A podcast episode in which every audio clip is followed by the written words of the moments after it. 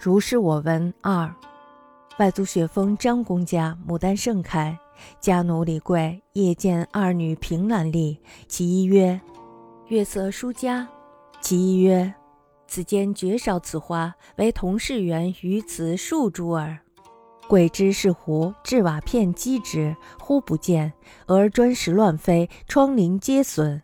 雪峰自往视之，拱手曰：“赏花韵事，不悦雅人。”奈何与小人较量，只杀风景？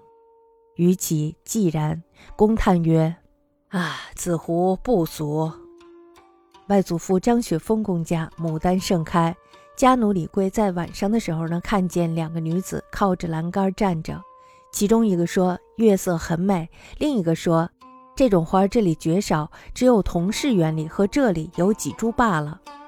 李贵知道这是狐狸精，于是呢就掷了一片瓦去打他们。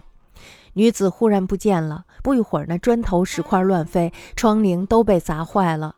张雪峰公亲自前往视看，拱手施礼说：“赏花是风雅的事儿，在月下散步是高雅的人，为什么和小人较量呢？弄得大煞风景。”说完呢，四周就静寂无声了。张公叹息说：“这个狐精呀，不俗。”